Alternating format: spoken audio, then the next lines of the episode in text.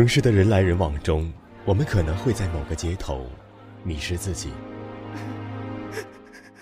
我们可能在某个转角遇到某个人。心灵鸡汤听的再多，也抵不过一个现在。没有人知道归路在哪里，但是我们仍要坚强勇敢，笔直的走下去。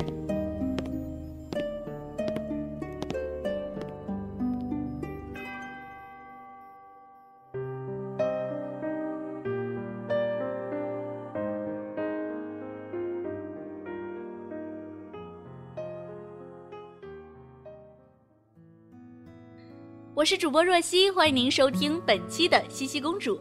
小耳朵们可下载电台的手机 APP《月上港湾》，收听更多精彩节目。今天要为大家分享的是提拉没有米苏的文章。我也是被穷养长大的女孩。接下来，请你戴上耳机，听我慢慢说。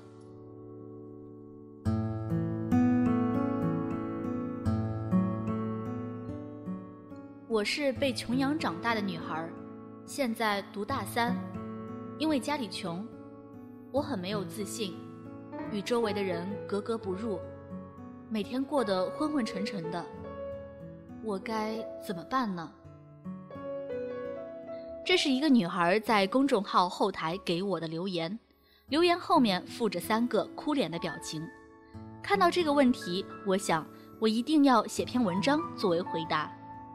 我是千千万万人群中的一名平凡人，头顶上没有明亮耀眼的光环。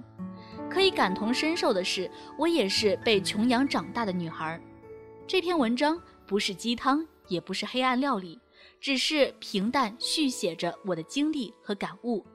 希望这篇文章可以带来一丝启迪。我是穷养长大的女孩。穷养儿子，富养女，这大概是民间流传最为广泛的一句古训。很多人对这句话视为金科玉律，也有很多人因这句话发出了反对的声音。与这句古训相悖的是，我是穷养长大的女孩。我说的穷养，不是父母帮我选择的教育方式，而是那会儿我们家确实很穷，毫无选择，我只能被穷养。穷到什么程度呢？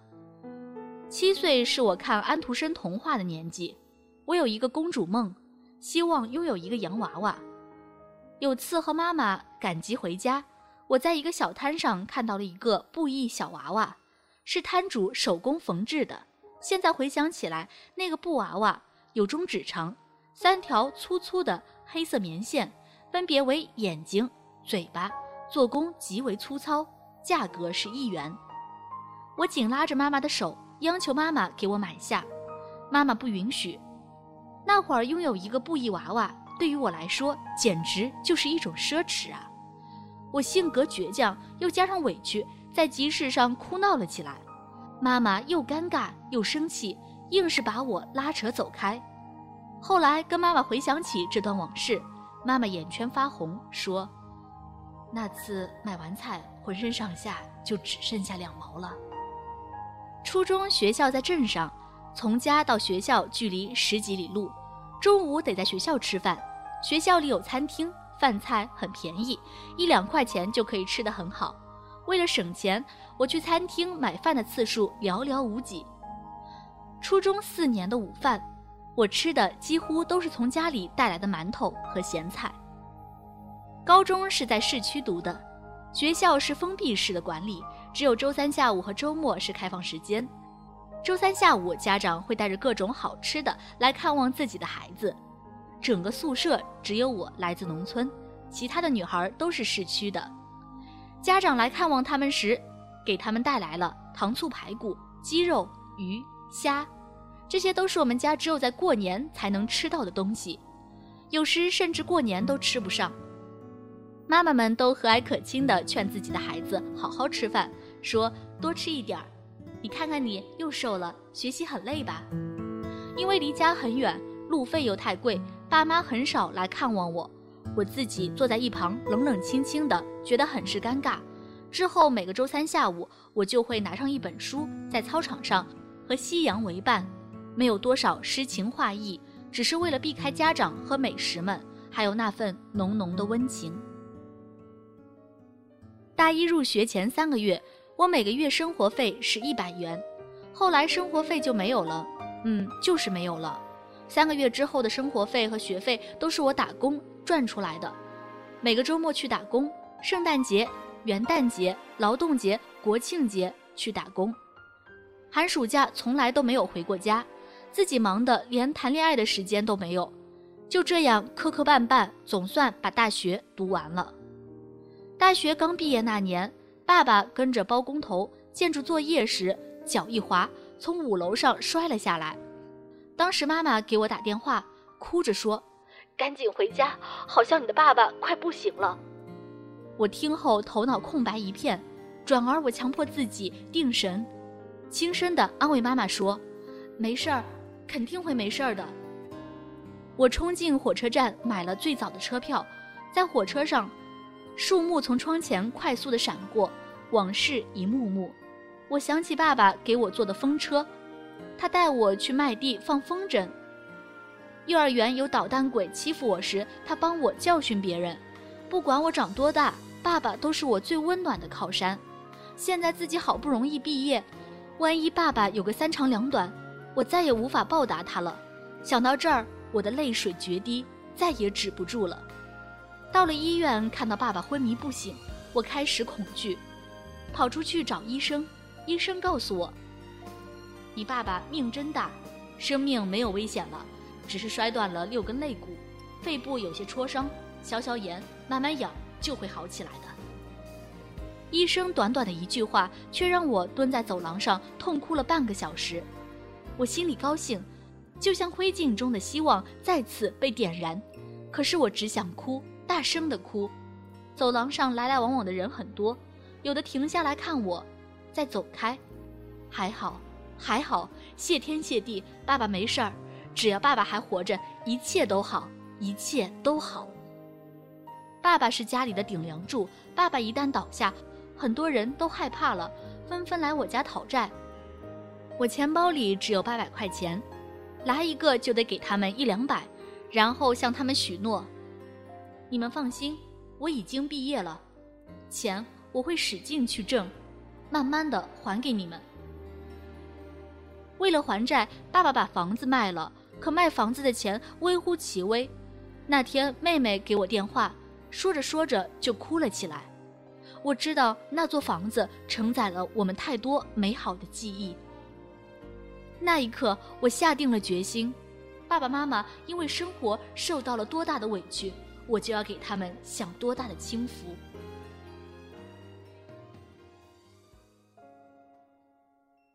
父母对贫穷的态度。那时家里的物质条件就是这个情况。穷到山穷水尽，穷到日暮途穷。但是父母并没有对我和妹妹进行精神上的穷养。爸爸妈妈对贫穷并没有多少怨言，他们经常对我和妹妹说的一句话是：“人穷没有关系，怕的是又穷又懒惰。”虽然家里物质生活匮乏，但是爸妈并没有自暴自弃，一直勤勤恳恳赚钱。虽然赚的钱只是杯水车薪，在这种条件下，爸爸妈妈省吃俭用，坚持供我和妹妹读书。他们一直相信读书是改变农村孩子命运的唯一出路。妈妈年少时考上了高中，因为家里没有钱辍学了，但是她一直喜欢读书，每本书都会做读书笔记。我家里有一摞书。印象最深刻的是琼瑶的《几度夕阳红》和金庸的《雪山飞狐》。读小学二年级时，这些书几乎被我都翻了个无数遍，至今犹记得那些泛黄书页中传递的侠骨柔情。妈妈培养了我的爱好读书，跟她一样，我也喜欢做读书笔记。那时家里的模样就是现在传说中的偏远农村，破旧的土房子，家徒四壁。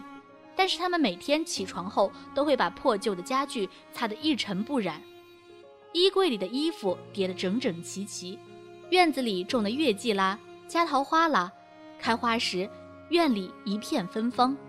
每个人来到我家都会赞叹一句：“收拾得真干净。”即使在落魄的时候，也要认认真真、踏踏实实的去生活，要积极，要有精神气儿，不能得过且过。这是他们教会我的。有很多人会戴着有色眼镜来看农村的孩子，在他们的印象中，乡下人土里土气，乡下人缺乏规矩，乡下人容易自暴自弃。其实，优秀的品质和生活习惯跟是否贫穷和穷养。并没有必然的关系，这取决于父母对贫穷的态度，这取决于父母的言传身教和爱的能力。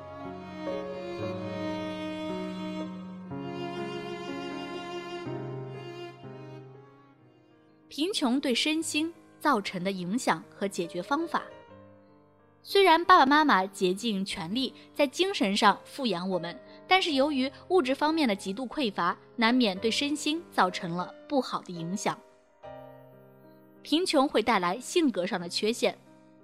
爸爸妈妈为了赚钱去县里打工，从两三岁开始，我们就跟着奶奶和姥姥一起生活，再加上父母对我们的教育相当严格，相对姥姥和奶奶，我跟父母的关系比较稀疏。说着说着就提到了原生家庭对一个人的影响，因为不常和爸爸妈妈生活在一起，自己的内心极度的缺乏安全感。我经常会在刹那间失落，那种感觉就像掉进了淤泥，我感觉自己在一点一点的沦陷，拼命的想要挣脱，却挣脱不出来，是一种无法言说的无力感。后来才知道，这是缺乏安全感的一种表现。有句话说：“如果真的有时光机，可以回到某个时刻，我只想回去抱抱小时候的自己。”听起来真的很心酸。高中时，我开始跟周围的同学格格不入，这是自卑引起的。这种引起自卑的根源就是贫穷。大一那年，我围着操场跑步，记得那天天很蓝，心情和状态都很好。我围着操场跑了一圈又一圈，超过了自己预定的目标。突然间，我想自己不能再这样沉浸在负面的情绪里，不能自拔了。再这样下去，我的人生就会毁灭掉的。我想，或许每个人的心里都有一种积极向上的力量，或者说是一种潜能。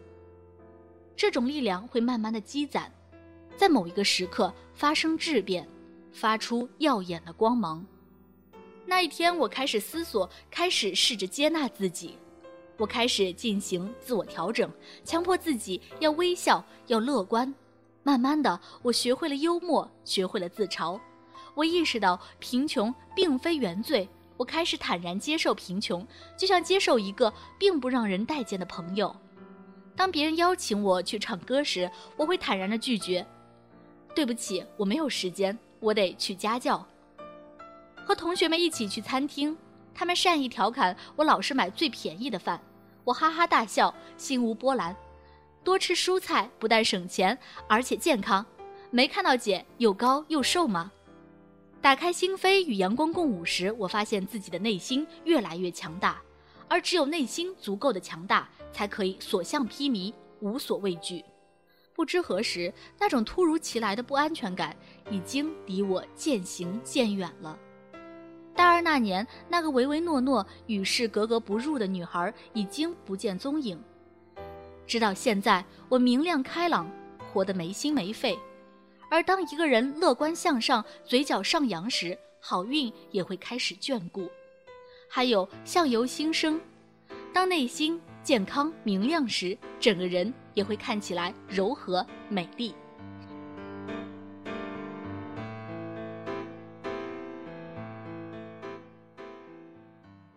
贫穷无法提供更好的教育和更广阔的视野。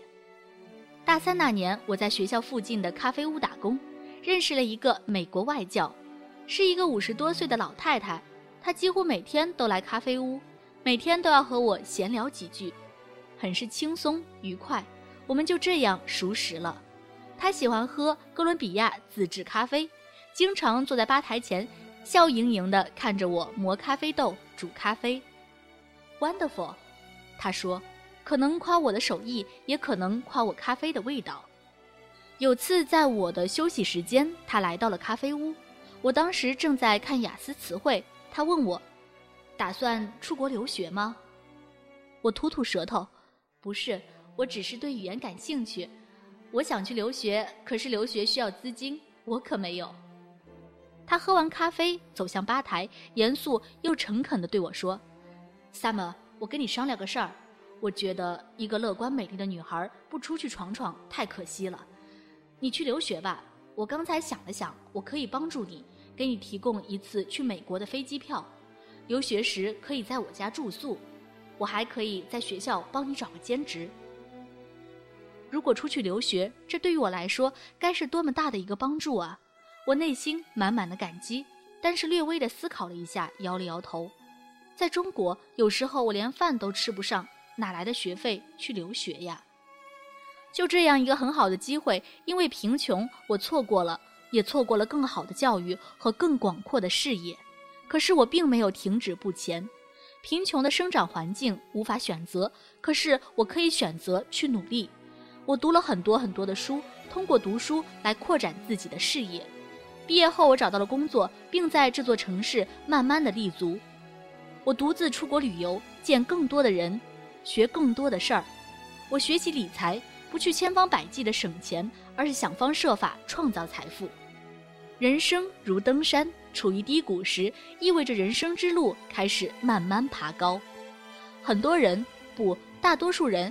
面对贫穷，就像躲避瘟神一样避之不及。我并不感谢贫穷，我说过，他对于我来说就像是一个很不让人待见的朋友。可是他并非一无是处，比如我的独立，可以在婚姻这段亲密关系中提供稳定的基础；比如参透了很多坎坷，很多事情我都会看淡，也因此少了很多纠结和拧巴。再比如，我的抗挫折能力和抗压能力都很强，物质生活上最困难的时期已经挺过了，还有什么不能逾越呢？大不了从头再来。文章开始提及我生来倔强，当然对待生活的态度也是倔强的。有时候在别人看来不得不放弃的时候，我偏要勉强。现在想想，正是因为这种执念，让我慢慢挣脱了不利的环境。二十四岁时，我遇到了生命中的他。我们那会儿结结实实的赶了一把时髦，裸婚、没房、没车、没存款，努力奋斗了两年，已经有房有车，小额存款。我们给爸妈在老家的镇上买了一套三居室，喜欢干净整洁的他们，把房子收拾得窗明几净。那种卑躬屈膝向别人借钱和战战兢兢被人讨债的日子已经一去不复返，他们舒展的眉头是我最喜欢的样子。妹妹去年考上了一本大学，跟我在一座城市。当然，这些真的算不了什么。我的富二代朋友名下有了好几套房子，收房租是他的副业，没事儿就开着豪车去喝喝咖啡、看看帅哥，悠哉悠哉。我刚刚长出了翅膀，而他已经在高空展翅高飞了很久。可是，相对于我之前的生活，我已经超越了太多。对于我来说，这就是进步。每一天，我都在努力超越昨天的自己。我曾经和朋友调侃：虽然我做不了富二代，但是我可以做富一代呢。人生如登山，有低谷也有高峰。当处于低谷时，不要低落，不要放弃。不要难过，想想已经这样了，还有比这个更糟糕的事儿吗？而且处于最低谷时，意味着人生道路开始上爬了，会越爬越高，也会离阳光越来越近。好了，各位听众朋友，节目到这里就结束了。当然，喜欢若曦的朋友可以加入若曦的微信交流号 f f f x i o n g，或者关注若曦的新浪微博，搜索双鱼座的王若曦，这样就可以和主播亲密互动了。感谢您的收听与支持，我们下期再见。一阵风吹来，风筝飞上。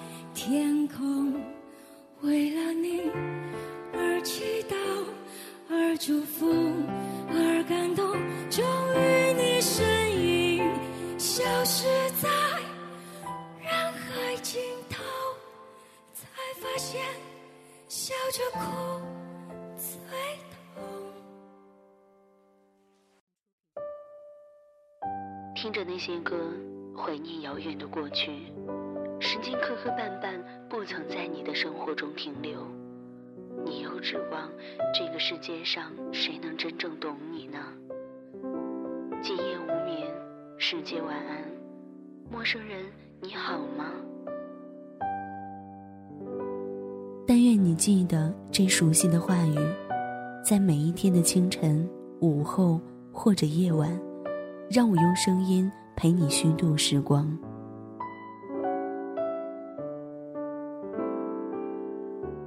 呼吁小耳朵们关注新浪微博“月上港湾微电台”，或者关注公众微信号 “FMYSJW”，支持点歌传情，也可以私信留下你的故事，说不定下一期就是你的节目。我们下次再见。